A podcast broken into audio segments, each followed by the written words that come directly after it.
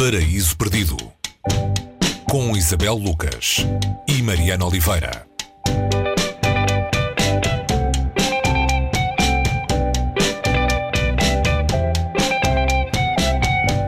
Brace yourself. Some backup.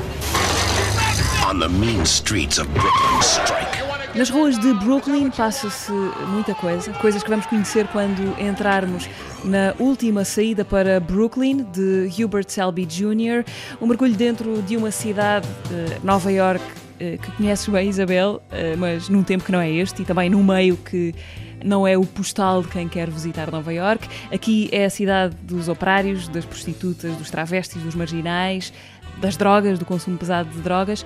Quando dizemos isto assim, às vezes há quase uma tentação para pensar na no lado idealista, romântico da coisa, mas isto é muito violento tudo. O que é que encontramos nesta última saída para Brooklyn? Estamos em livro de 1964 Uh, e Brooklyn é um espaço que o autor conhecia bem porque uh, nasceu lá. Sim, olá Mariana. É, acho que é, é, importante perceber o que era aquele bairro.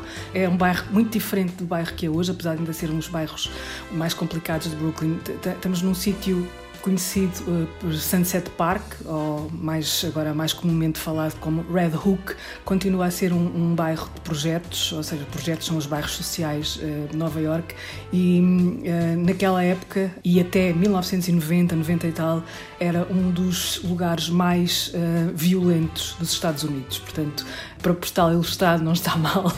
E uh, essa ideia idílica do que pode ser um, do que pode ser um lugar como este que muitas vezes foi transmitido pelo cinema e pela literatura e pela música o, o Selby o Hubert uh, Selby Jr fala de uma maneira muito realista. E essa realidade passa sobretudo pela linguagem a maneira que ele usa para contar estas seis histórias que estão contidas neste livro e conhecemos uh, estes jovens, uh, estes drogados, estas prostitutas, estes trabalhadores, estes sindicalistas, de uma maneira muito crua, através da linguagem que eles próprios usam uh, para se contar e para se comunicar. e ele, o, o, o Hubert, nasceu num, num, bairro perto destes bairros, em, na Grande Brooklyn, se assim se pode chamar, e trabalhou nas docas, uh, portanto ele conhece, ele conhecia muito bem esta, toda esta realidade e toda esta linguagem que é muito, uh, muitas vezes caricatural, uh, a maneira como o bafão de Nova York fala. O livro, como disseste, está dividido em seis partes ou seis histórias, mais ou menos autónomas, e no entanto não dizemos que é um livro de contos. é porque porque o cenário não muda, temos a violência das ruas de Brooklyn, se quisermos, como traço comum às histórias do livro, uh, e uma vez entrados nesse universo, não precisamos de sair dele para saltar de uma história para outra. Sim, este livro é apresentado como um romance, sempre que falamos, e é o primeiro livro uh, publicado pelo Hubert Selby.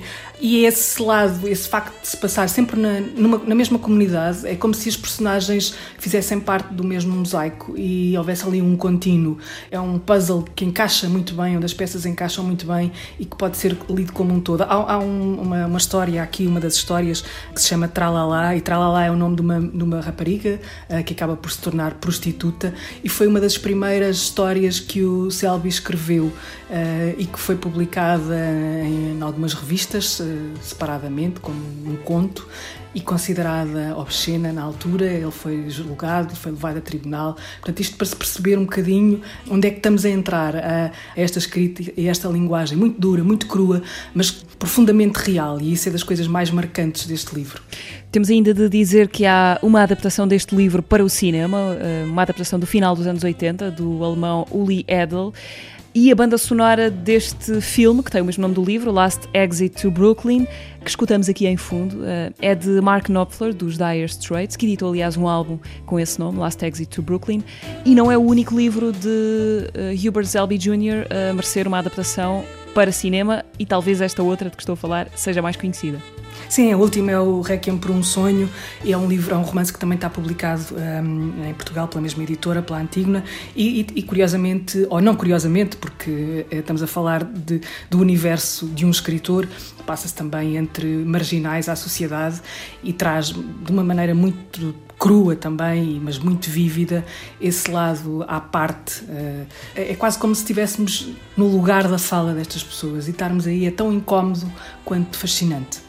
E já agora deixa-me deixa só chamar a atenção para, para a biografia deste, deste homem, deste Hubert Selby, que se tornou escritor por não poder ser mais nada na vida. Ele era fisicamente bastante diminuído, teve uma tuberculose bastante jovem quando trabalhava precisamente no mar e restou-lhe experimentar a literatura. Ele dizia: Se eu sei o alfabeto, talvez consiga escrever. E fez esta carreira uh, que terminou quando ele morreu em 2004, uh, eh, depois de um passado de adição à morfina, a drogas, para suportar a dor lhe terem tirado um pulmão e parte do outro. Última saída para Brooklyn, o primeiro livro de Hubert Selby Jr., Histórias para visitarem em segurança o lado negro de Nova York. O livro está publicado na Antígona, com tradução de Paulo Faria. Até para a semana. Até para a semana.